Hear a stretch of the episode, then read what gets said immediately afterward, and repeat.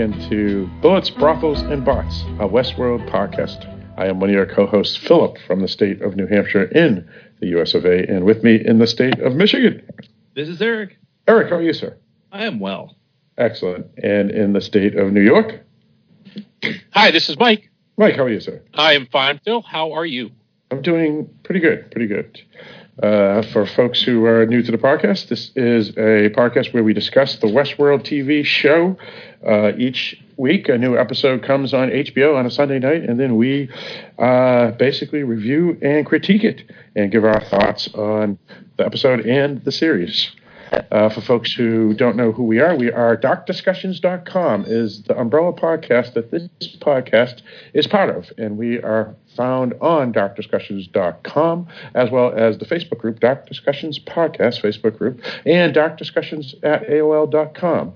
Also, you can find us on Stitcher, iTunes, and Google Play under two different feeds. The first would be Bullets, Brothels, and Bots, a Westworld podcast, which would just include the Westworld podcast itself. Or you can search for Dark Discussions Podcast, where you can find all our podcasts that are all on that RSS feed, including Dark Discussions, which is a podcast that discusses usually a genre film each week, and we critique and uh, basically review it and talk about mostly newer films, but uh, every so often uh, an older film.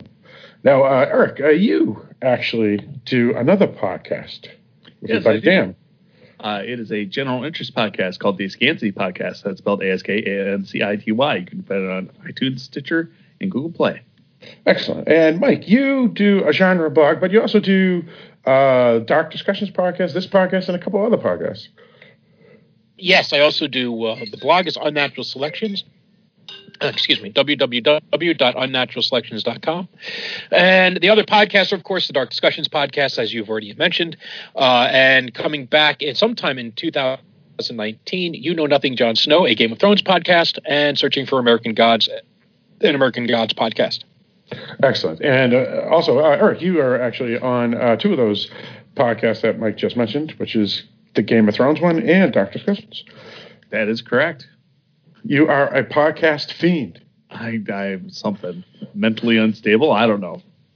Anyways, um, let's see. So, uh, a couple of things. Uh, I guess we can discuss any news related to science fiction, techno thrillers, cyberpunk, Westworld, or anything science fiction at all that may be curious for our listeners. Anybody got anything good that they want to bring up?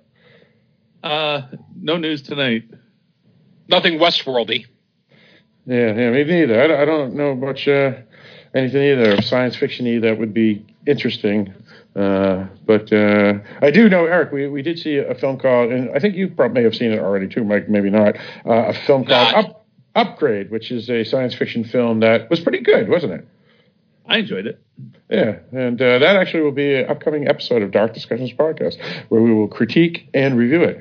Um, so folks can go check that out at theaters if you're a fan of science fiction or techno thrillers. Um, let's see, anything else? I guess not because everybody said they were uh, dumbfounded, but uh, I guess we can discuss. I don't recall saying I was dumbfounded. There's just not much going on this week. That's true. That is true. Um, uh, uh, just curious. Uh, anybody see Anon yet? Anon, A N O M, which is a science Nope. fiction type of film on Netflix. Anyone? Nope. Yeah, not really interested. Yeah, yeah. I, I'll I'll probably check it out because I'm kind of interested in that type of stuff, but uh, I just haven't had time. Um, all right, so I guess we'll uh, talk about tonight's episode. Uh, before we, we do that, uh, last week was uh, 1.39 million listeners, or I should say viewers, of uh, the show. So that was the second worst rated show in the Westworld series for viewership. Uh, the week prior to that was the worst, and I So it's so it's rebounding. a little bit, yeah, yeah. Which, and oddly, uh, in my opinion, I think uh, last week's episode may have been the best episode of of all, but uh, it's still one of the lowest. But it did rebound. Uh, but this episode here is called Kiksuya, uh, directed by Uta Briesewitz, who is uh, probably known as a television director and a cinematographer. Worked on a lot of Brad Anderson films. uh, the director of films such as Session Nine and Vanishing on Seventh Street or something like that. Uh, but then she has gone on since uh, her days with Brad Anderson to do uh, The Leftovers, Fear of the Walking Dead, Jessica Jones, uh, a bunch of directing on various episodes of those television series, among others. The episode has been written by Carly Wray and Dan Dietz. Uh, Carly Wray actually wrote Phase Space earlier this season, and Dan Dietz actually wrote Akane no Mai. Uh, so these are obviously uh, veteran writers of uh, the series. Um, and that's all I got for tonight's behind the scenes generic stuff. Uh, anybody want to add to that? Anything? All right, I guess we can. Nope. Guess, I guess we can give our thoughts of uh, the episode and uh, and so forth. So, Eric, why don't you start? Okay. Uh, this is a little bit um, like our Shogun World episode, only it's all about Ghost Nation. Uh, kind of a side trip into uh, another culture of uh, the Delos universe. I found it really interesting personally because it's all about uh, the journey to consciousness of uh, Ghost Nation and, in particular, uh, Akecheta, uh, the main leader of the Ghost Nation. Um, and at its heart, it's a love story. And I thought it was really well told. Um, one thing I found particularly interesting about the episode is that it is mainly voiced by the actor Zahn McClarnon in the Lakota language. So I found that really interesting to listen to. I uh, it has a very interesting sound and rhythm to it when spoken, and I I just really enjoyed the, the way this story was told. I, I imagine that there are going to be many people out there that are very frustrated with this episode because it didn't do a whole lot to advance the overall Westworld plot. It was mainly sketching in a lot of backstory. Uh, but I really enjoyed it and uh, thought it was a really good storytelling. Eric, do you think uh, this may uh, be important to uh, the next two episodes instead of just some backstory feeding? Uh, yes, yes, I do, and we'll we'll, we'll get there as to why. Yeah, All right. I think um, I think a series like this, those who are fans can be fans for a variety of reasons. Maybe you like the characters, maybe you like the action, maybe you like the uh, philosophy, maybe you like the techno thriller aspect, maybe you like um, westerns, whatever it is. Um, but some people are just invested in, in the world, and this is exploring a portion part of the world that has been there from the beginning, but they've barely touched on. Now, what I like about this, it, you're right, it, it didn't move the story forward, but it did fill in a lot of the gaps of the puzzle we've already assembled. Um, because we've seen West, not Westworld, we've seen Ghost Nation from the beginning, and it's there's always been something mysterious. We've seen uh, that they were immune to Maeve's power. We saw uh, the, the one of them dispatched by Dolores saying, you know, the whatever the Valley Beyond is not for you. You know, there's uh, there's and then we saw the the incident. Was it last week? Right with the with the daughter, or was that two Mhm. weeks ago? Two weeks ago Uh, I think it was two weeks Maeve's- ago. two weeks ago Yeah. with Maeve's daughter. Um, I've always got the sense that there was more to Ghost Nation, that they were a more important part of the story than just being the boogeyman on the frontier.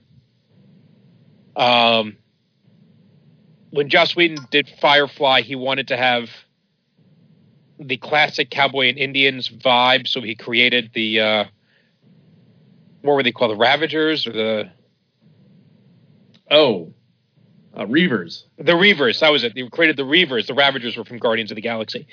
He created the Reavers, right, which allowed him to do a not so ethnically offensive uh, version of the the the savage Indian. And here, Westworld had created with Ghost Nation what seemed to be the savage Indian uh, without, you know, and and admittedly, it was for an entertainment park, and it was they kind of could have their cake and eat it too by doing that. But this gives fills it in, gives us a little bit of a better idea of who they are, and uh, I think they do it really nicely. Um, you're right. If you're someone who is driven by the mystery and the plot, and you just just move it forward, you could co- you could probably skip this episode. And certainly, if you do future marathon viewings or binge watches, you could skip this because you already because now you know that backstory and you'll understand everything that's going on once you've seen it once. Um, but I think this is a, a, really beautifully told story. It is in some ways a repeat of what we've already seen with Maeve and Dolores. Uh, but it's got its own unique spin. And I think what's really interesting is how you now have three characters that the audience knows that have awakened or woken on their own, but they all have very different motivations. Is that Dolores seems to have a, a desire for revenge. She gets a new nickname in this episode. Yes. That uh, Maeve has a desire to, which, uh, Ake, Ako, Aka, Ako, Aka, the the character. searching for the name of the uh, Kichita. Yeah, Akecheta, right? But it was they abbreviated. I remember Ake or Aki, um, Aki. That um, Aki's kind of started out with, but Maeve is on a, the personal quest to reconnect with her loved ones, and Aki is on a quest to free everyone uh, because he believes that his previous quest was just selfish. So all three characters have been awakened, but they're all awakened in a different way and for different reasons. And oddly enough, I think you can almost say that there's another character who's been awakened at least at least one in the series, and that that's uh, Lee Sizemore. Oh yeah, you know yeah, he has he has he has a moment of awakening as as well. Yeah, he's become a completely different character. He's kind of found his own soul in a way through the mm-hmm. course of the, the story t- storytelling. So, uh, Mike, uh, what did you think of this episode? Like I said, it was a beautiful episode. I thought it was well told. I think was ne- I think it was necessary. I it's not going to be my favorite, but I liked it. Okay, very good, very good. Uh, no, that's good that you brought all that stuff up. That's some of the stuff that I assume we're going to talk about uh, after we um, give our, our thoughts and, and, a couple of emails. Um, yeah, for me, um, yeah, it was a, as a standalone episode. It was excellent storytelling, uh, great uh, drama with science fiction elements, and um, well acted and um, well presented. Um, as a part of the story, uh, as as, as me and Eric brought up right before Mike began was uh, that it probably will be important to the next two episodes for sure. Uh, we did get a few hints of that, most certainly. Um, as fitting into a straight A to Z storyline, unfortunately, um, it, as Mike mentioned, it, it was more of a standalone where you probably won't ever have to watch it again if you decide to re binge uh, the entire season or the entire series, uh, except for the artistic merit and the interesting story as a standalone story itself. Um, I personally uh, don't like the, those type of episodes. Um, I always feel that um, the the side episodes of any television show kind of take me out of the moment, um, especially when we have uh, big things that just occurred and then suddenly it stops for two weeks uh, because we have to wait, especially on these type of shows where you can't just binge. Uh, but oh no, it was uh, yeah, it was a good episode and uh, had a lot to say about um, I think where they're probably going and things that we don't even know yet because uh, why would they devote such a episode unless it would be very important for at least the next two uh, episodes of, of Westworld or the final two for for this season. Well, we know that Ghost Nation, or at least part of Ghost Nation, is heading towards the, either the door or the Valley Beyond, or or both. They, they may end up being the same thing. Um, and this is where everyone is heading now at this point. And I don't know how else they could have done this because it is not crucial to the rest of the series in terms of uh, the story that's been told up to this point. But it seems like it's going to be an important part of the series going forward and I'm glad they haven't been interspersing his story, you know, for the last year and a half. Right. I don't know about that. I, I think I would have more enjoyed the character being built up in a uh, main cast member for the entire season rather than just a one-off episode to suddenly make an important character. That's just my opinion. Well, but he's a character who has been there from the beginning. If you've looked, no, but I mean as an important character in in the first two seasons up to this point, I would have felt I would have liked it better have him being that way rather than doing all this in one episode. That's just my opinion. I just I don't know, and there may be some commentary about um, about the native characters kind of being marginalized in the Westworld story too. Um, oh, this episode has loads of commentary, but I don't yes. know if we want to get into all that. Yeah, but I do think that they couldn't delay this any longer. It's a little frustrating to have a standalone episode so close to the end of the series. Also, I'm like I, I, would I like to I understand that, and I've read some of that about uh, marginalizing various groups of people or characters in the show. But I mean, depending on what this television show was going for, you would figure that okay, they're obviously focusing on the people behind the scenes who are controlling Westworld, plus a few of the the robots themselves, specifically Dolores, Maeve, and a few others. So I, I don't think it's necessary to go deep into other groups of characters, whether it's the Confederates or this group for that matter. Uh, obviously, this group, it, it, seems more blatant just for the fact they're, I guess, an ethnic minority.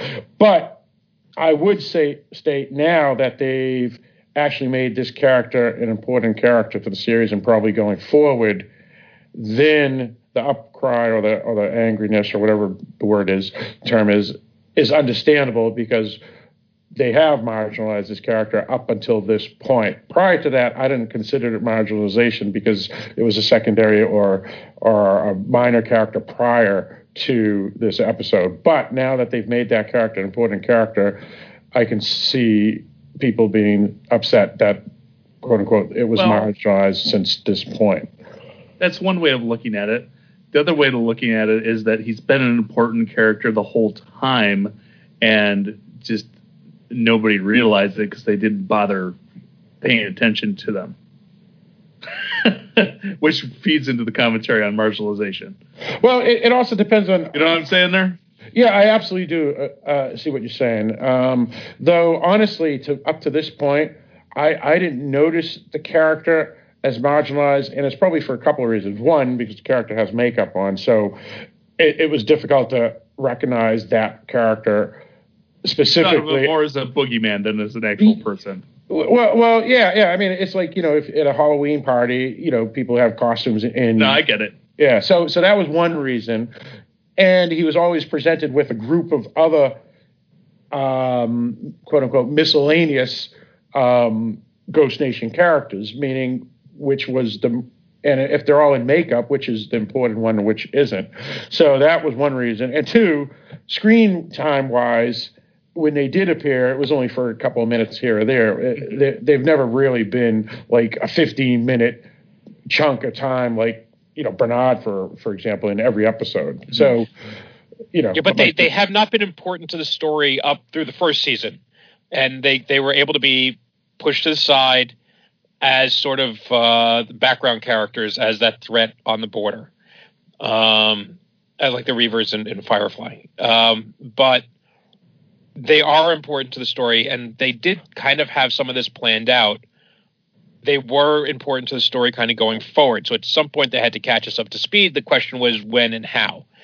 And, and I think that was the flaw is that they should have made the characters or this character specifically, and maybe maybe his girlfriend, wife, or lover, or what what what we call it, um, important from the very beginning of the series, unless, or at least the beginning of season two, because prior well, season one, maybe they they didn't even consider the characters until season two. Well, and here's the thing: this is also, I think, tying up some loose ends from season one. Because if you recall, in season one, uh, we had that maze all over the goddamn place, and we were like, "What's that all about?" And then eventually we found it was meant for Dolores to be able to achieve consciousness. And what we find out in this episode is that Akecheta found the maze even though he wasn't supposed to. And he was actually the first one that awoke, and he's been drawing the maze all over the park and on people's scalps, and that's where it came from. Was Akecheta spreading uh, the quest for everybody to become awake. He, he wants to wake up everybody, and that's where the babies came from in the first season. And we didn't know that until now. So I thought Yeah. that was kind of kind of neat to circle back to that. Let me ask you that, Eric, uh, and you too, Mike. Um, do you think the writers, or, or I should say the showrunners more specifically than the writers, because it appears that shows like this, um, the writers are really just employees of, of the showrunners, whether it's this show, Game of Thrones, or X Files, or whatever. Um, let me ask you this. Do you think Christopher Nolan and Joy were thinking this all along, even when they No. wrote season. Okay, so you think they just said, "Hey, that's a good idea" during this two-year period where- between season one and two that they said, "Oh, let's integrate this and make it like that." I believe they initially had a plan, and that plan went out the window when they had to rework season one, and uh, they took another look at it and were like, mm, you know, we never really did explain that. I, I'm not sure what they had planned um, and how much the plans changed because it could have been a matter of changing in style and changing of sequence. Um, so I'm, I, I believe they had a plan. I don't know how specific that plan was and how broad that plan was. Uh, I think you know that they intended to address this because they do have like the maze outside of Maeve's house was there. right. hmm Um, the you only never know how it got there. But but Mike, was that convenience similar to like like the Thing prequel, that movie where they said, "Oh, let's how can we integrate all those cool things into the prequel?" Oh, let's do this and say the axe was used here and the dog was used here and and after, in other words, it was all thought. You know, twenty years later, thirty years later. Do you think this was all thought out two years later? And they said, "Oh, let's make the Ghost Nation." No, I think that's a very that's not like a you know the the you know the thing it's why was the axe there? Because there was a fucking battle there. That that there, there was no need to address that specifically. Um this there's a there's an image of a maze carved into the soil. But do you Um, think they thought that- all along that it was Ghost Nation that did it? It- I that I that that I have no idea but I do know that the only characters who we saw a map on their uh, on inside their skull cap had been Ghost Nation characters Not true. There, there was one, wasn't there one guy that, yeah, the the but man in black, the first person he was Native American The first Oh. time when he when he raped Dolores was that Na- Native American when he scalped that dude? I thought that was Teddy, wasn't it? no he didn't it wasn't Teddy's scalp that he took it was No, someone I else thought, I thought it, I thought it was a Mexican American. No, it was a it was a Native American was the uh, the dealer at the at Mariposa. Hmm. What about the guy that that he did um, in the desert near, uh, near a cliff? I think. That that was the that was the guy. And, Uh, and he- that, you're- that, he that one a- was, okay. Native I remember American. that guy. Yeah. And he was Native American. Yes. Okay, I, I haven't seen it for a while, so I forget. Um, okay, I'll, I'll take your word for it. Yeah, all right. I, I, again, though, I, he wasn't Ghost Nation, though, right? Well, he's a Native American character. The only Native American characters they have in Westworld are Ghost Nation. I, yeah, I guess, I guess that's true. I mean- Well, and well, here's the thing: is that it appears from the story that we get told uh, in this episode that when they were in beta testing, as they call it, the tribe was peaceful and idyllic and just went about their day to day business. And then uh, when it came time to open a park, they went with something with a little more punch for the guests, and that's when they turned them into Ghost Nation. And apparently, um, Akecheta, because he had awoken at that point, uh, this really tore him up inside, being forced to do those things. Uh, so yeah, I, I thought it was just an interesting uh, storytelling device that he was programmed and then took control of his own destiny uh, as such uh, because he had been awoken. Indeed. That's the thing is is what's turning out to be all these characters in Westworld, or at, le- at least ones that aren't um, somewhat controlled, or, or like Dolores, who has two, I guess, personalities inside her, is that a lot of these robots that are becoming awake are becoming the people they really would be had they not been programmed to do certain things. Right. Yeah, and I think that's pretty cool. Yeah, yeah, exactly. Um, Well, they seem to be resorting to an earlier build. Uh, the Aki is ret- resorting to kind of more who he was Right. before he was reprogrammed. Maeve is obsessing over the daughter from her first narrative, That's a good Um, point, Mike. and Dolores is the one is the only one that really has two distinct personalities. Mhm. Um, that the others were kind of character builds, but then put into different roles to play. Well, where- and and Dolores was actually a completely different character. well, and it also kind of makes sense because she was made to play the roles of Dolores and uh, the the destroyer, as, as she comes to be called in this episode, uh, before the park even opened. Uh, so she kind of was assigned both of those personalities uh, before she was given a narrative. Oh, yeah, that's a good point, Eric. Yeah. So, yeah, so this this episode is mainly the story of Akecheta, but there is some. Uh, I'm just going to throw this in real quickly because it, it we need we need to touch on it, but I don't think it's worth spending a whole lot of time on uh, the Man in Black part of this episode. Uh, which is that at the beginning of the episode, we see him. He's in bad shape, crawling towards a river, uh, and Akecheta finds him and brings him back to the Ghost Nation camp and starts to heal him. And then, really, for most of the episode, he's just kind of lying up against the tree in bad shape. And then at the very end of the episode, his daughter rolls up uh, and tells the Ghost Nation, since she learned the language, uh, she tells the Ghost Nation that she has no quarrel with them, but she needs to take her father. Uh, and the Ghost Nation, uh, Akecheta tells her, "We don't, we don't want him uh, we only want him to get better so he can suffer. And she tells them, well, the way I'm going to do it is going to be worse, so don't you worry.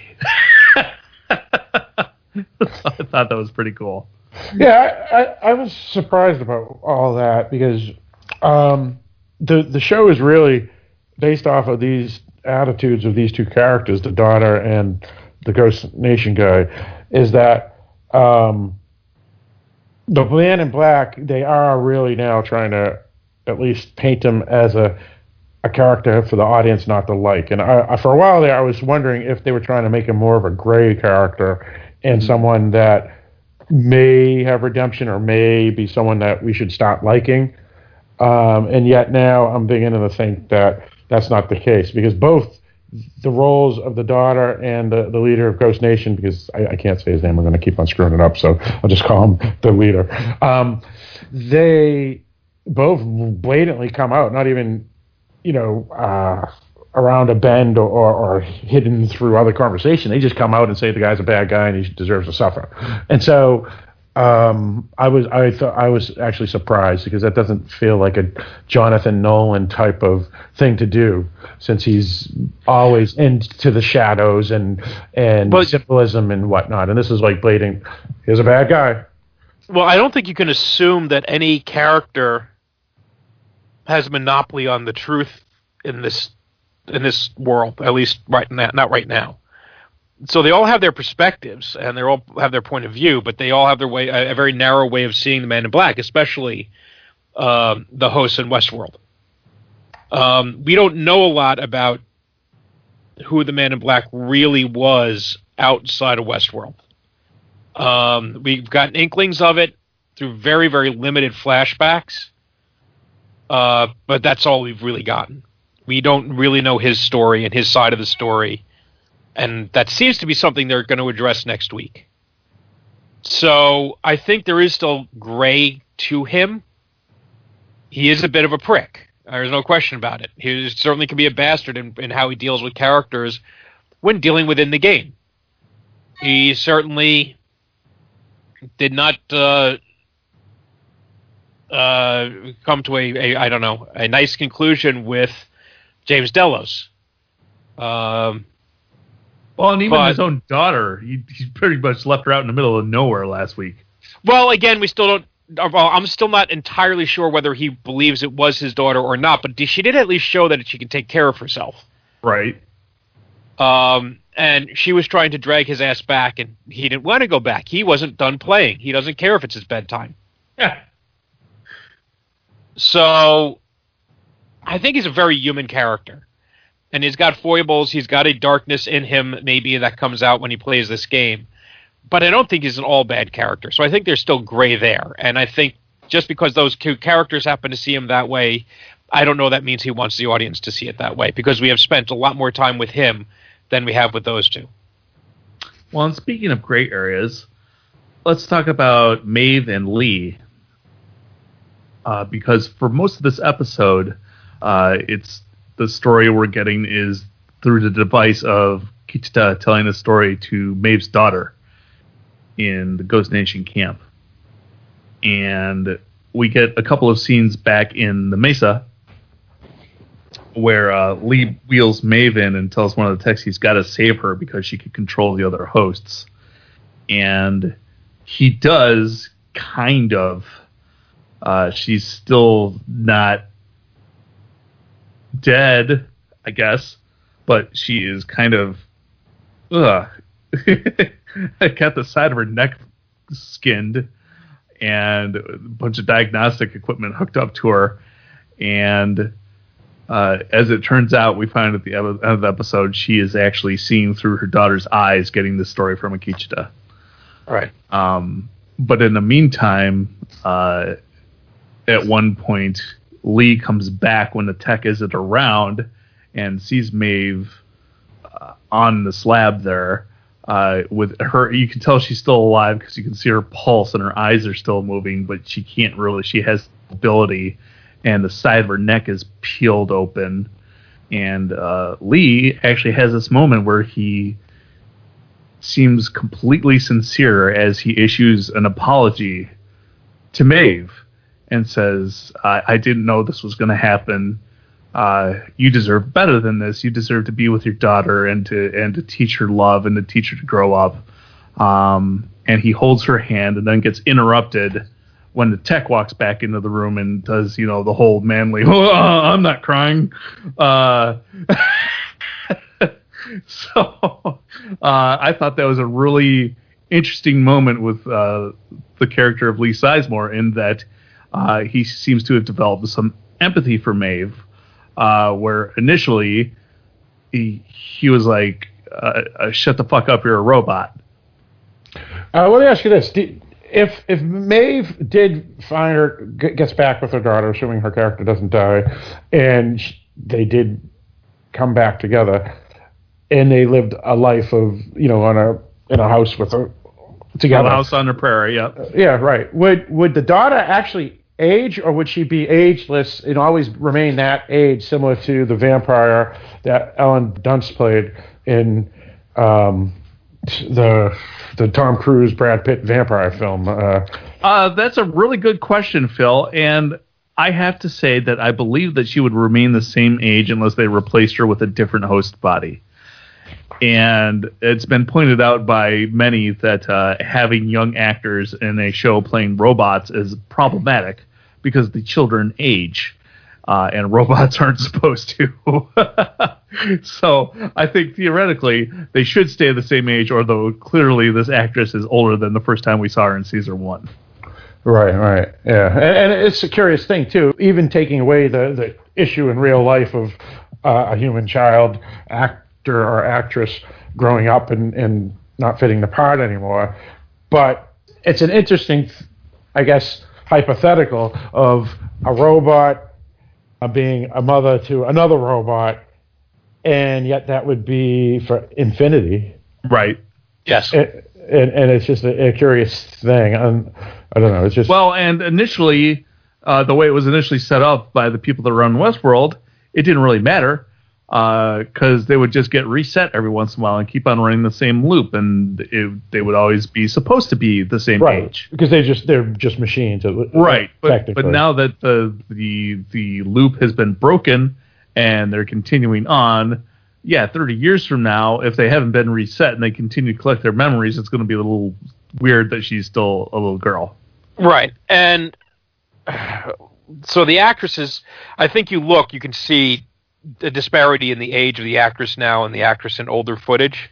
right. Um, because remember, Westworld was the first season was filmed like two or three years ago. Right. Yeah, yeah. It aired two years ago, and it was probably filmed three to four years ago.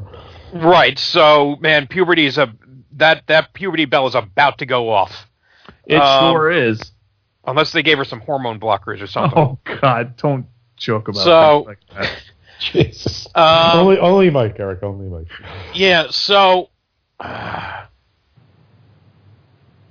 yeah, yeah. It, it, can't. It can't last. She can't survive very long. I, I can't imagine that.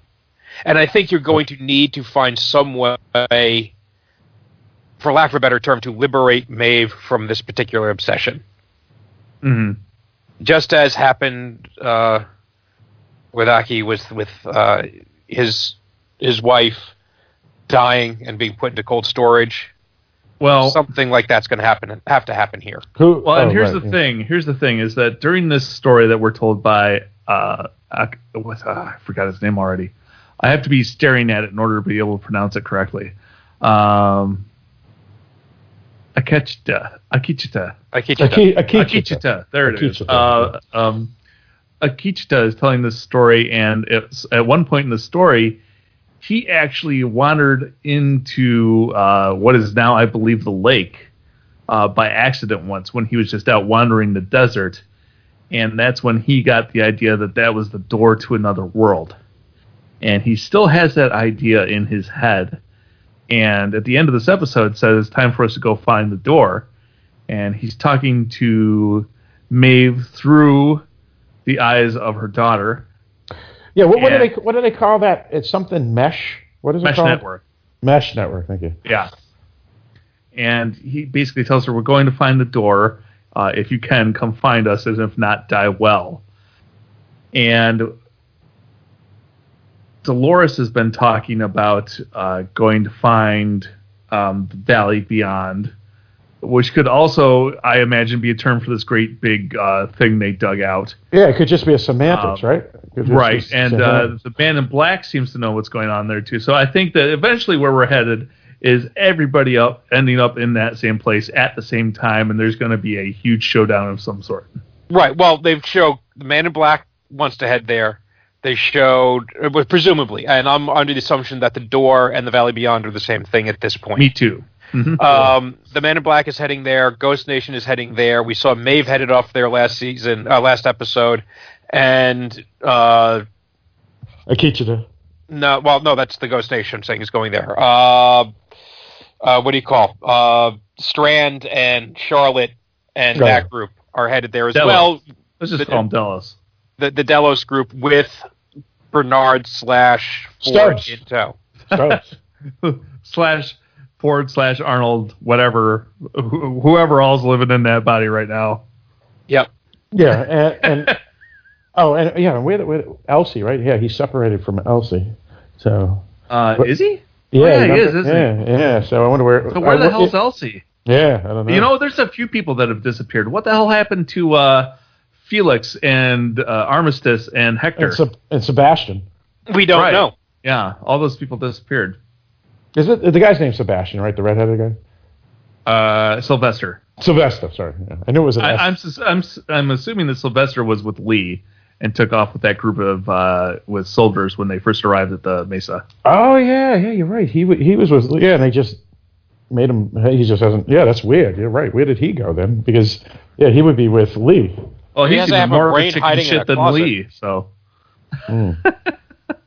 I could totally see him just like grabbing onto the belt of one of those uh, commando guys when they when they brought Maeve back and, and going with them rather than sticking around with Lee. Yeah. Oh yeah. I mean, I if I I happen to be there in all chaos, I would I would want to be out of that whole Westworld as soon as possible and go back to my home. right, right. I'll take a vacation for a couple weeks. I I have to say I'd probably uh, pick the same way. Yeah, yeah, not good. But uh, Uh-huh. we do- we do- we don't know what happened to Felix or Armistice or Hector. Yeah, so I, that's I where- want to know where they went because they were all there Oh, and uh, Bow when Woman. Ghost Nation Woman. showed up at Little House on the Prairie.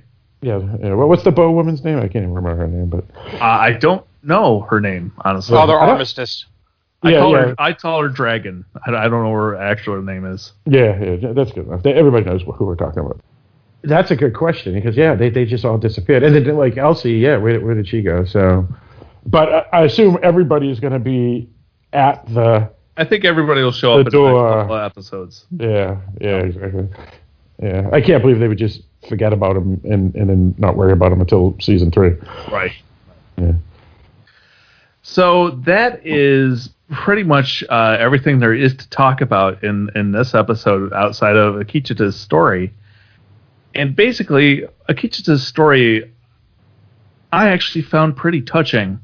It's basically about how uh, when they were in beta phase, uh, he had his wife Kohana and they loved each other. Uh, and then when they opened the park, they made him uh, be part of Ghost Nation, and so he became a a as he phrases it, I came out breathing fire, uh, and he becomes a, a horrible uh, killing machine. But then at one point, when he's in uh, the encampment, uh, he sees Kohana and and recognizes her. He remembers her uh, as the woman that he loves, and so he kind of sneaks into camp, and well, kidnaps her. uh, and then once they're out in the middle of nowhere, um, He wakes he, her. he he unties her and says this phrase to her. They have this kind of uh, this this call and response they have. Which Oh yeah, is, the uh. Take my uh, heart, and I'll take your uh, heart. take my heart with you, uh, and then the other one says, and put mine in its place. Yeah. Um, uh, so he says, uh, "Take my heart with you," and then she remembers and says, and, and put mine in its place, and and remembers that they love each other. All right. And I would say that's when she wakes. I, I would say so too. Yeah. So so the two of them are are, in love, and then unfortunately at some point, uh, some Delos techs find uh, Kohana and are like, "What's she doing out here?" And they take her back, and as it turns out, they put her in cold storage. But uh, Akecheta doesn't know this. He just knows that they took his love away. So he spends the next nine years doing, uh, looking everywhere, high and low.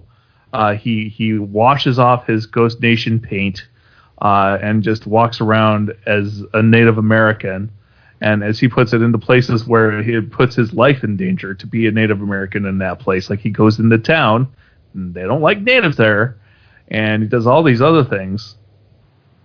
And he's telling this story to Maeve's daughter, and tells her that at one point, when he was at his lowest point, he was uh, basically doing the same death crawl that the Man in Black was at the beginning of the episode.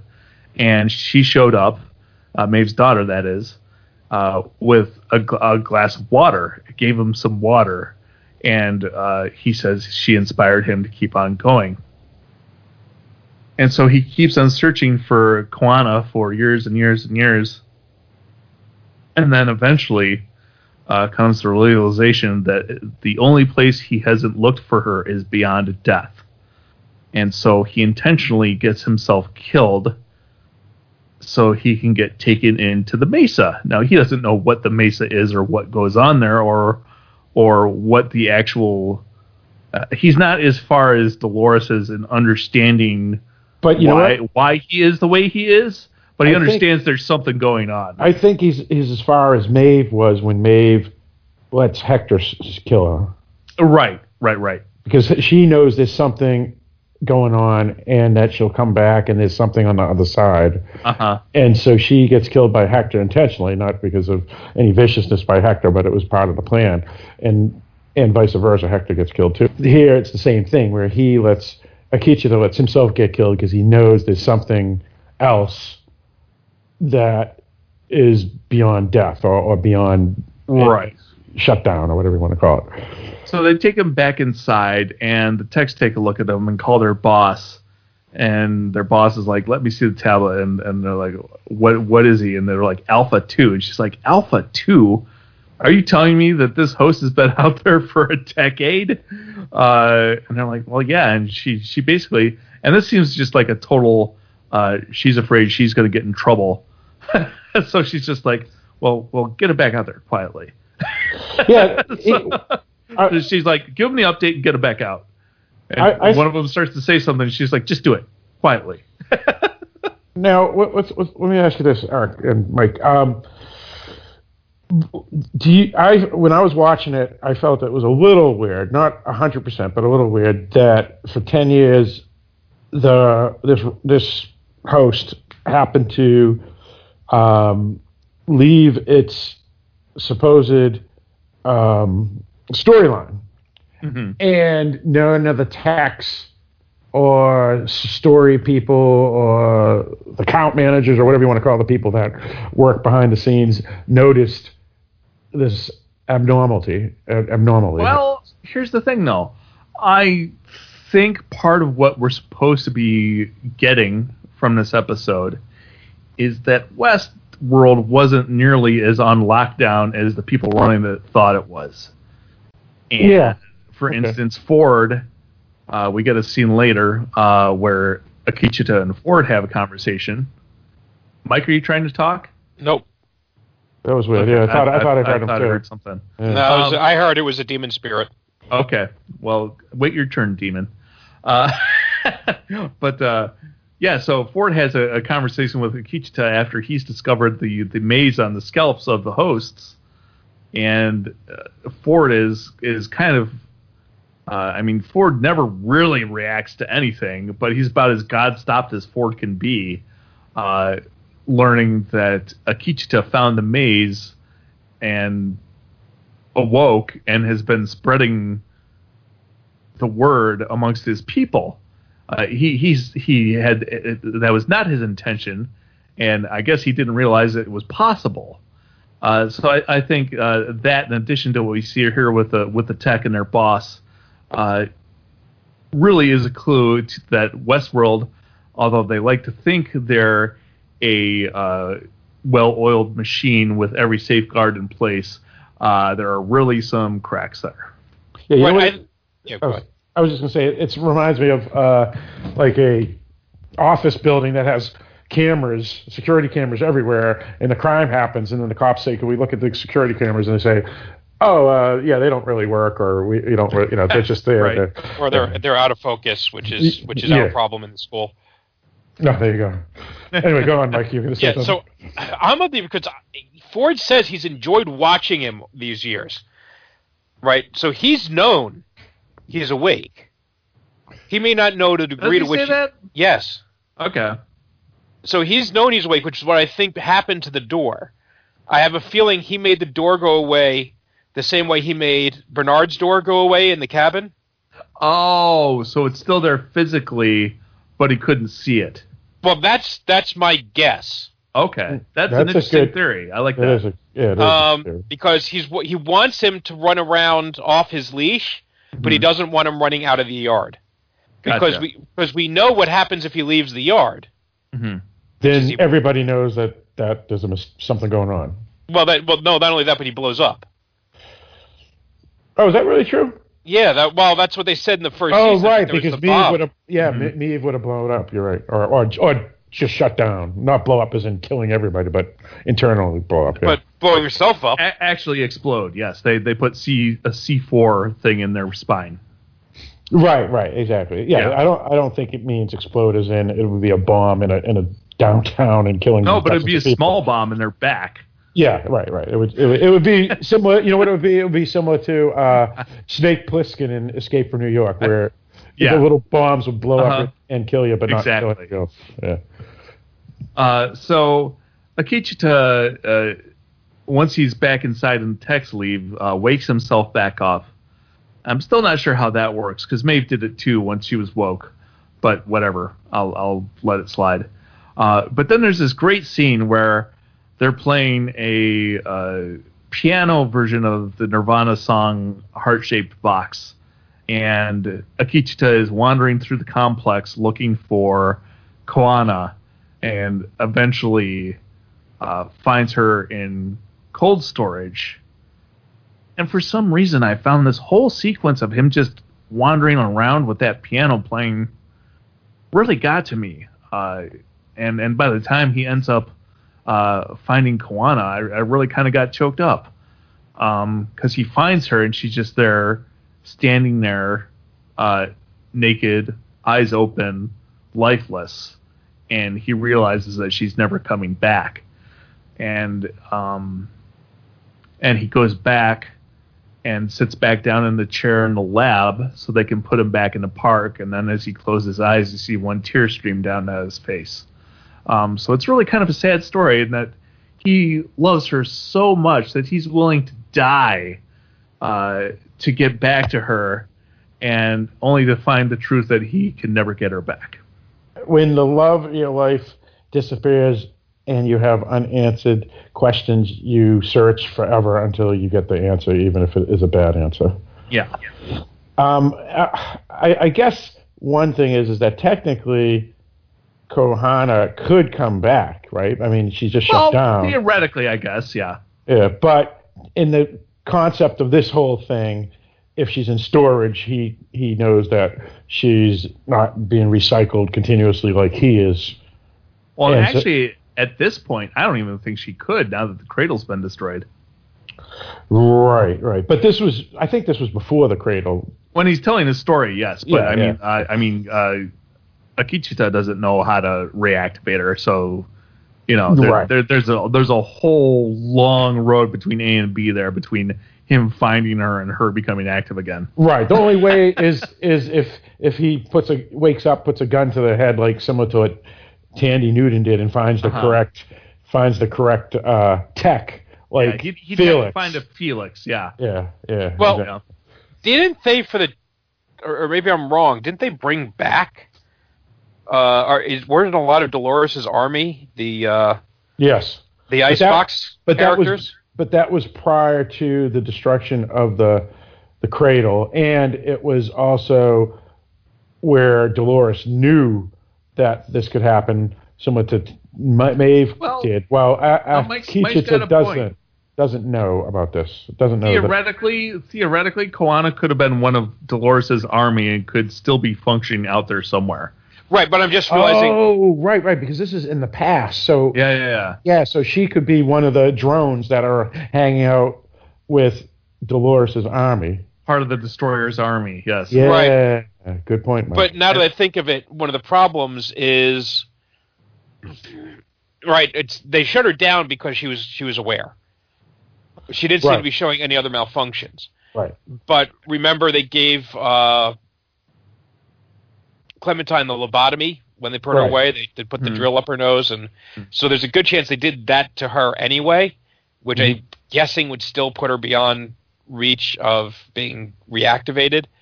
And if the cradle is gone, so then yeah, the body will be there, but she'll be like zombie Clementine. that would that would that would be my guess. But we'll see. There's there's can always be backups to the backups, and right. you know when you're dealing with machines, there's all sorts of possibilities. Unless you, also, unless you're dealing with LG. also, right. Uh, also, uh, Kohana's um, s- story may have just been, you, you know, there specifically for Ak- Akecheta's story. In other words, her character doesn't isn't significant for the rest of the way. It was just to show Right. the the type of character and, and the journey and all that. Mm-hmm. So we may never see her character again, to be honest. It's possible. Yeah. Um, so th- there's this great scene between Akecheta and Ford uh, where they have this conversation, and and the, and one of the things I I like so much about this episode is that not only has Ghost Nation become woke, but they've also they've got an inkling of what's going on. They they they don't have the whole story, but they got pieces of it, and they've developed a mythology around the pieces that they have. Um, so uh, they refer they refer to Dolores as the destroyer, and they refer to Arnold as the creator. They're, and they're they're smart enough to have gotten. Is it. Arnold or, or Bernard? Uh, it was it was it was Arnold. Okay, Uh, then what's, 'cause- Ford, 'cause- what's Ford then? Uh, Ford's they, they don't have a name for him. Okay. But remember when he's talking to Ford, um, he he makes uh, reference to when the destroyer killed the creator, and he's talking about when Dolores Oh. shot Arnold. Right. Oh, what, are you sure he wasn't talking about when Dolores shot? Absolutely, because then we get a flashback to that scene. Oh, oh, oh, yeah, you're you're right. You're talking about the original Arnold, the real Arnold. right? Yes, the real Arnold. Yeah, yeah, okay, yeah, yeah, yeah, right. Mhm. Yeah, because he was there right from the beginning, just like Dolores was. hmm Yeah, yeah, okay. And so then Ford tells him, uh, "When the destroyer comes for me, you'll know it's time to gather your people." right, right, right, right, right, right. So he was pretty much given instructions by Ford to, to stay on the lookout for that event. And then we see then when, when he finds. Ford's dead body. Uh, and that's when um, the Ghost Nation starts to to go around uh, gathering people. And there was also another thing that I found uh, really really interesting uh, in this conversation he has with Ford, which is that uh, Ford's pretty much asking him. He's like, "I don't understand how you could be doing this uh, because it goes against your programming." And and Akecheta pretty much tells him, "My main directive." is to protect my tribe. All I did was expand the definition of what my tribe is to, Right. to include everybody. right, right. I was like, "Ooh, clever!" well, and hey, that's that's the U.S. of A. Man, the melting pot. Everybody's every. we're, we're all the same, no matter where country or ethnicity or religion you come from. No, just, just I love the way Anthony Hopkins can react without reacting. I don't know how the fuck he does it, uh, but like you, you look at his face and his face does not move, Right, but you, you can tell his reaction to that statement is right, because his Whoa. eyes are very expressive. Yeah. yeah. when he says that, Anthony Hopkins is like, "Whoa." Ta- talent, dear boy, talent. Yeah, yeah, he he is a great actor. I mean, I've always noticed that too. Everything about it's his eyes because his eyes can do as much as what other people's whole faces do. It's kind of Right, right. Right, and and it's just certain actors can do that. Like for me, somebody like Bill Murray, uh, he can give a blank expression uh, as a reaction to something. I just will find it funny, um, just because he'll give a subtle look in his face. I don't know what it is about his particular face that's funny looking, Mhm. But it works. And same thing, Anthony Hopkins. You know, that's with with the with the you know just a wiggle of an eyebrow or a Right. you know a, a slight squinting of the eye. Uh, Oh, I, I always felt Alec Guinness, Robert Duvall. yeah. So, and it's funny too. It's usually actors that are A actors, but are the lower level actors. In other words, instead of back in the day, you know, Robert Mitchum and and Lee Mar, uh, not Lee Marvin, but Robert Mitchum and Clark Gable and all those guys, and then you have Alec Guinness, who was huge too, but he was always just a little lower. And, and Duvall is another one. Anthony Hopkins is another one, and it's because, in other words, they're not the the charismatic pretty boys that usually get the lead roles, yet they're always leads themselves, if that makes any sense. And they, for some, and I think it's because they can do even more with their eyes and expressions and things that the real leads just are naturally charismatic. You know what I'm saying? But I don't know. I'm, maybe I'm just digging into a little more than thinking about it. But So anyway, I really enjoyed that scene between uh, between Akecheta and Ford. it was the best scene of the the whole s- season. I mean, series. Uh, Not series. I'm sorry, episode. Episode, yeah. Yeah, yeah, yeah. It was awesome. Uh, and that's that's all I really have to talk about. Uh, did I miss anything? No, that that, was pretty much the, the main main thing, the whole thing. I mean, uh, now the question is: Is there any specifics or overall about that whole storyline that we've missed? Well, let's just do a recap of where we're at right now. Ghost Nation uh, is headed towards the door, which we suspect is the same place as the Valley Beyond, Yes, which is where Dolores and her crew are headed. yes. What's left of the her crew? What's left of her crew, yes. Meanwhile, in the Mesa, we have Lee um, wanting bad things to stop happening to Maeve. Maeve, who isn't technically dead, but is in a bad way at the moment. She's pretty much incapacitated. And what else have we got going on? We've got uh, Oh, Bernard Ford- slash Ford- Ford. not Ford, uh, freaking um, Man in Black and his daughter headed also to we think the door, right? I would say so. Yeah. Okay. Uh, Bernard slash Ford slash whoever else is in his head. Uh, I don't know what their deal is. I don't know. I, I don't know what they're up to at this moment in time. Right. I think Ford has a plan. I don't know what the plan is. Then we have Sh- Charlotte and Stubbs in Uh-huh. that group. and then we have Elsie who just disappeared, And then uh, Felix and Armistice and Hector and Dragon. who just disappeared too. I, I, don't- I don't know where they're at or what they're doing either. Yeah. Right. So so um I I will say they integrated this new character, Akecheta, quite well into the s- series, even though he was Well, always the thing. peripheral Yeah. prior. They retconned him, but they did it in a they did it really well. Right. right. I do think um, going. I'm not sure again how much this was planned or not, but this is an actor who was in the second season of Fargo and got some acclaim for that. Oh, he was in a movie I just saw called uh, Braven. Right. And he, and he plays a dirty scumbag in that. He was also in uh, Longmire on Netflix. Okay, so I, I don't think they would have cast him. He I is do- actually half native and half Caucasian. I, I did research after seeing the movie. Irish, Braven. Half Irish, yeah. Yeah. Yeah. I, I I don't think they would have cast him for that part if they didn't have big plans for that part later. They may not have had all the details worked out. Is he Irish American or Irish Ireland? I thought he was Well- Irish American. Irish something. I mean, it's a matter. Of, it's the DNA is the same. The the His last name is different. McClarnon. Yeah, I, I think he's American Irish.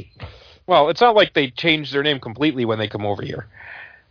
But um, it's okay. You take the group of people fucked by the Americans and the group of people fucked by the British and combine them to get one person who's totally fucked. oh, that's not right. Oh, oh. So, uh, anyway, so like I said, I think everything there because remember, Ghost Nation had the little dolls that were about the. What I, was funny, I saw in the credits they're referred to as as bunny suits. Yeah. So the, the they had that that Bunny suits. What do you mean? bunny suits, the white lab lab Bunny suits. suits are just uh yeah sterile sterile suits. Uh, my sister in law uh, actually wears one every day. She works for Intel, uh, and it's just to keep your uh, keep from contaminating anything. right. Okay, so so the techies are called they they're called bunny suits in the, Bu- bunny suits. We saw the techies in the first season. Uh, when Maeve started to go off the rails, there was at one point where they called the Texan, and the techs were wearing uh, those bunny suits. Right. The white coats, the white like body suits with the red gloves, and Yeah. so um, they had the doll that was like of, of the of one of the lab techs. Remember going back in the first season, Yeah. and that's what gives them. They had to say, well, you got to ask. Maeve wants to ask the Ghost Nation people about what they, about the because it's matching the dreams that she's seeing or the figures that she's been drawing. So all of this has been groundwork laid with Ghost Nation. How much of the details they have worked out, who knows? But I think he was cast as an important part of this, and it's all there. So, and they figured it out apparently. I'm not sure he's the first one necessarily to be conscious. Uh, they, but they call him the first, so I think he might be. Okay, because Now, they do uh, mention that like that Maeve had you- gained consciousness you mean- before, that Bernard you had check- gained consciousness before. Who who who is listed as the first? Uh, Akecheta? Uh, Kichita, yeah. yeah. all right. Okay. All right. All right. What? All right. What? Well, if they said that he was the first, who said he was the first? Uh, it was in a past episode. Um, I think it was when they captured Stubbs and uh, Grace. Okay. I think somebody referred to him as the first in that episode. All right. I mean, it, it's not significant one way or another because Right. the, everybody else had gotten consciousness Grace- and, Grace and is the had daughter, right? reset. Mhm. Is Grace the Man in Black's daughter? Yes. Yes. Okay. Gotcha. So I mean that that maze was was uh, Ford meant it for Dolores, and Akecheta found it after Dolores shot herself, and I don't think Dolores actually become conscious until way after that. And, What- what- neither, what- and neither neither did Maeve, so I think he was the first. What do you mean Dolores shot herself? When she killed Arnold before the park opened, remember Oh, and then she shot herself after she killed Arnold. that that's what he made her do is shoot Yeah. him and then shoot herself. Yeah, I remember that now. Yeah. and she left the maze sitting on the on the bar, and Akecheta wandered into the bar and found it there and became obsessed with it. Right. And all of that happened way before Dolores or Maeve became conscious. So I think he was the first. Right. Yeah, it's possible. Yeah. That's, I mean, that's, I that's my opinion matter. anyway. I guess it doesn't matter. It doesn't really matter in the long run, but It- because so- yeah, because I mean it was in a cer- certain time frame they started popping up, but but you're right. I think he may have beat Ma- Maeve. And, well, and that's what that's the problem with with these these uh, shows that aren't um, in, in order. You know, chronological, yeah. yeah, chronological. So. Um, and attention, I think that's obviously intentional for this show because that's Oh, it absolutely is, but Yeah. uh, it does make things hard to keep track of. It does. It does. Yeah, because because obviously on screen, Maeve was the first, or, or no, actually Dolores may have been because she was the one that said was saying that little poem. Um, and then Maeve, and then this character. But if we put it all in chronological, it obviously it's, it wasn't that order. Right. Yeah. So I think next episode we're going to get uh, a main part of the episode being about the man in black and his daughter. It's looking that way. Yeah, and, and I saw some stuff. Uh, they had Clementine and a few other people, so I wonder if it'll be a lot of flashback stuff, or or or if it'll be part of the Bernard Ford combo thing. I don't know, but it'll be curious. I'm not sure. I really, uh, I I want to see Maeve get out of her situation. It's upsetting me. Right. yeah, yeah. I, I honestly thought they were going to kill her off twice uh, in the past two weeks, and- or or. Well, she hasn't. She, she's still not in a great place. It could still happen, right. Yeah, because they're going to now have to figure out how to. especially with Charlotte standing next to her, going "WTF." Right, and with uh, with total chaos going on, it's not like they're going to repair her. Uh-huh. You know, it's not like tech's going to go. What's our most important priority? I think we should just repair this random robot. But again, though, they may if if Lee keeps on saying no, this is an important robot because this one can control all the other robots and possibly stop it. So Well, the I think is- that's how they're going to do it. How they're going to Right. to The question her- is how random. I mean, they, Yeah. yeah. they're not going to have time. They're going to look at her code, go, "Oh, that's interesting. Uh, how the fuck do we make it work?" And you know, with people dying, it's just easier to get Maeve to do it. But the, of course, the problem is how do you get Maeve to dance to your tune? Mhm, mhm. Um, by great makeup, I thought with Maeve.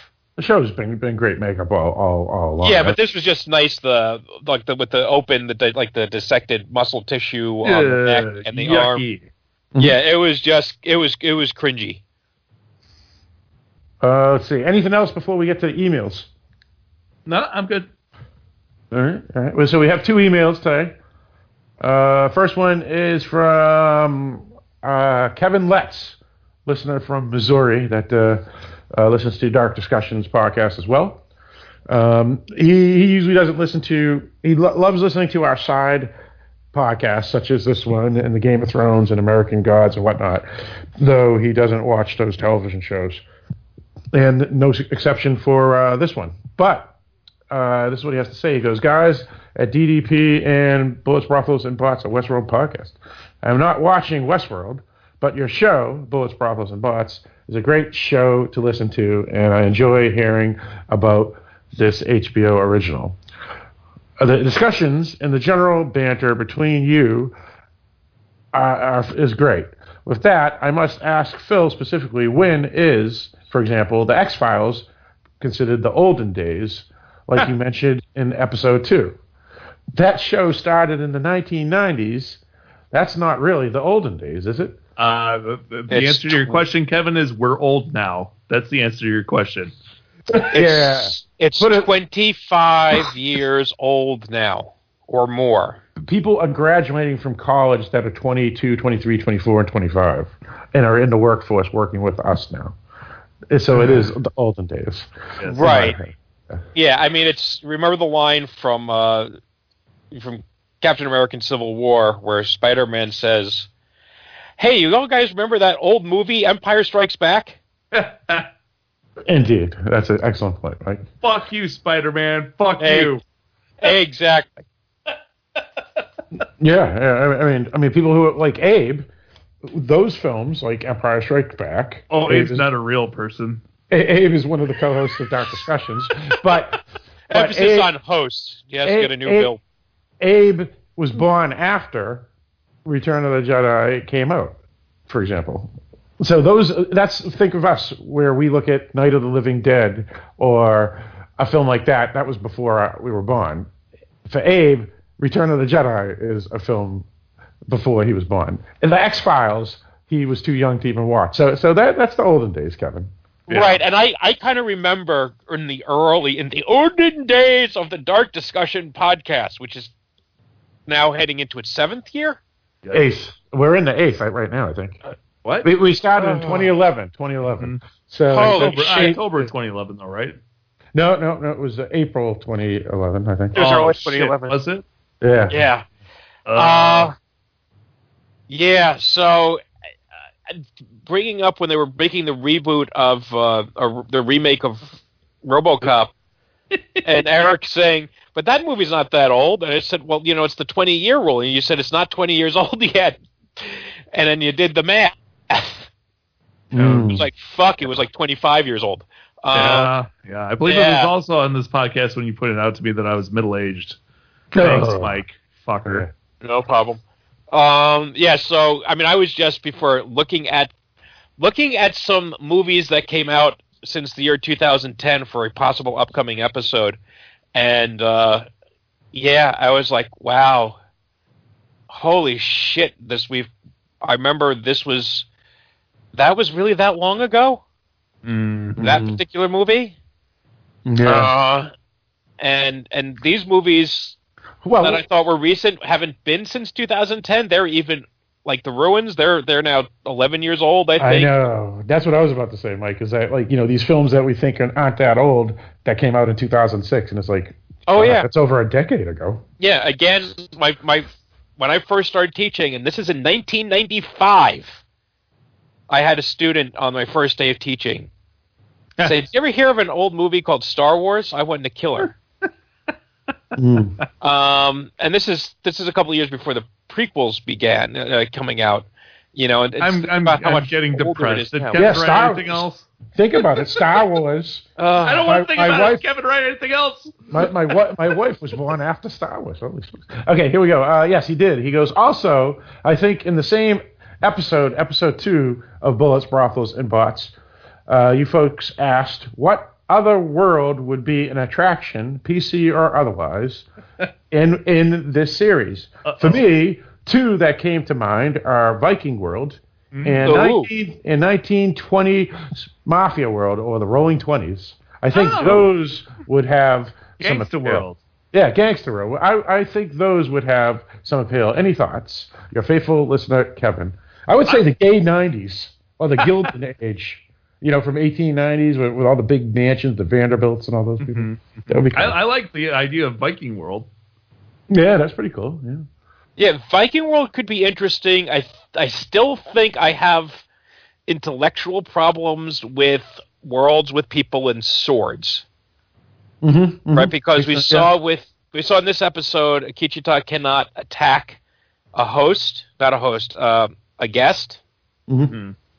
because you know it's hard to make axes that misfire or whatever. Right, right. Um, Yeah, what, what, or bow and arrows for that matter. or bow and arrows, right? Yeah. So I don't. Uh, you know the, the, maybe the, the maybe World War II world. yeah the the guns themselves are sketchy right you know but you can, we kind of can dismiss that because it's magic i still haven't figured out how shogun world works Mhm. uh, i don't know how many more sword and sandal kind of worlds I, although i know there's no, s- no sandals for the vikings or maybe on a beachy sunday but um yeah so I, it would be an interesting one to do Well, the Vikings wore, wore fur boots, I think, Mike. You're Yeah, thinking of I think- barbarians. Yeah, I know. I'm thinking the uh I'm thinking though the gangster world is going to be different enough from the old west and different enough from Ra's world and different enough from uh Egyptian world. not Egyptian world, Japanese Japan world, Shogun world. Oh, Shogun world, yeah. yeah. Uh that I think that could be really interesting. And again, you know, you could have the question of do you play a cop? Do you play a crook? Yeah. Uh Yeah, yeah. A There- a bootleg, lot a bootlegger, uh, a flapper. I mean, there's all yeah, cool there's stuff. all sorts of stuff you could do with that. Yeah. That one, yeah, that one should, could certainly be interesting. Right, and you don't have to worry about the like World War II, like you said, Eric, because you're not going to have bombs blowing up where people could lose eyes. So it's really just fake guns and stuff. and Tommy guns and it's Yeah. still it's still uh I still think I do think Viking World has has potential. I just don't know logistically how you would make it work. Right. Um but yeah, I, I am liking I am liking that whole uh uh what do you call it? prohibition world. right. hmm Yeah. What? Oh, what about Prison World? Oh Jesus! You Have can get fun. into that one anytime you want, Phil. no, but the point is, is that it would be fake, so you don't have to worry about it. Yeah, oh, you'd be, We only you'd do be- simulated anal rape. Oh, oh my god! Oh, you beat me there, Mike. You Oh, beat me there.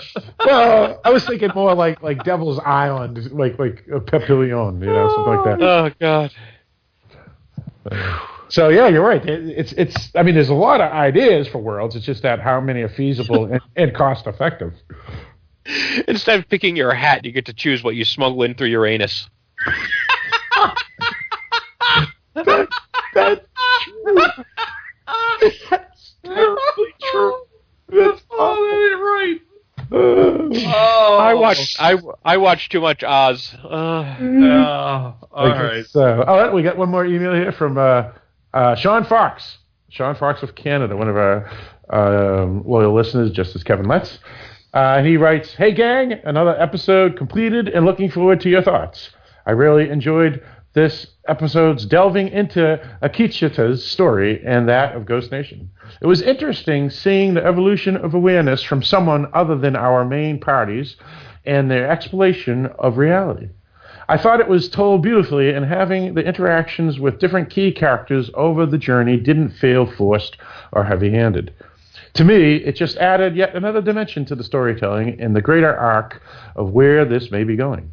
I do think we finally saw Lee's humanity. Is it humanity or robanity? Because it's really robots, not humanity, right? I mean, it's the definition of humanity. Is it? He's not a robot. No, but but how can you have humanity for a robot? Because you can't have a humanity for a dog if you're an animal rights person. with regard to him. Yeah, all right, all right, all right that's fine. But uh, so he goes, uh, Lee's humanity and empathy for more than himself.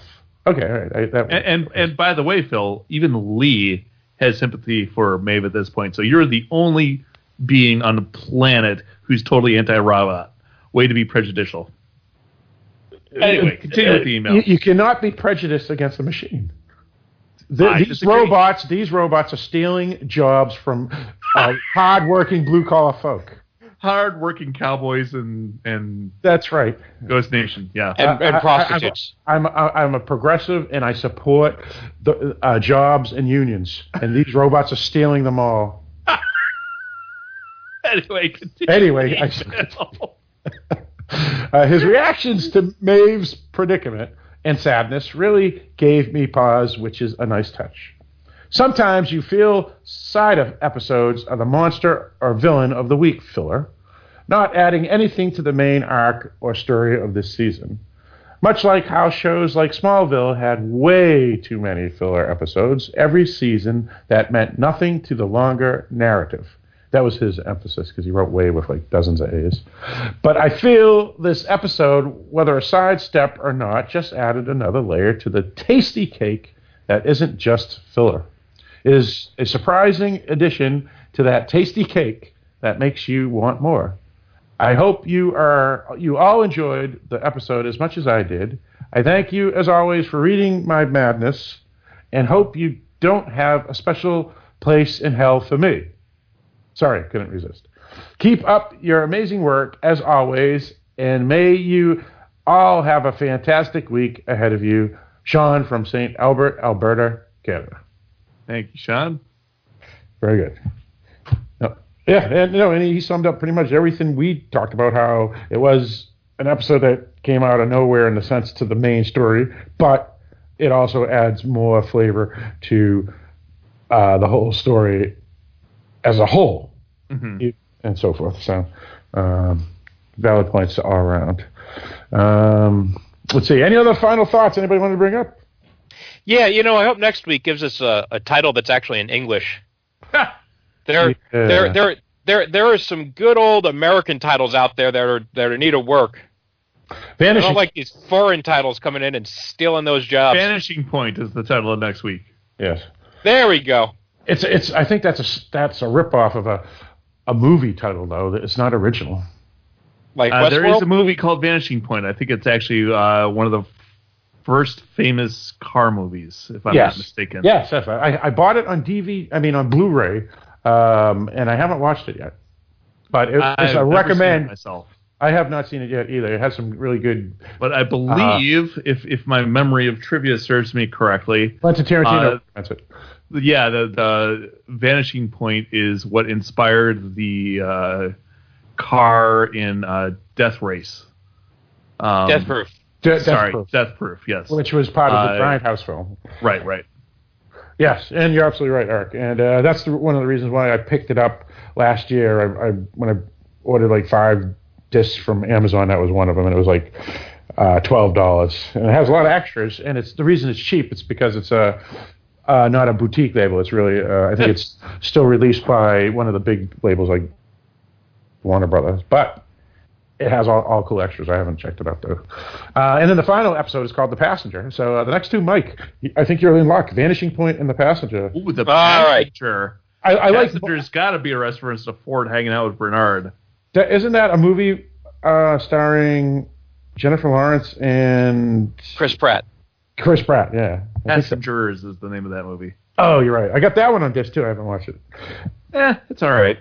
Yeah, I heard it was just okay, but it has um, some good actors in science fiction, so I figured I'd check it out. Um, Check it out. Yeah, yeah, I'll check it out soon enough. Soon enough. Uh, but I like how Mike says, "Why don't they have American titles instead of saying English titles?" He was catering to you, in case you didn't pick up on that. Catering to me, Took our Yeah. jobs.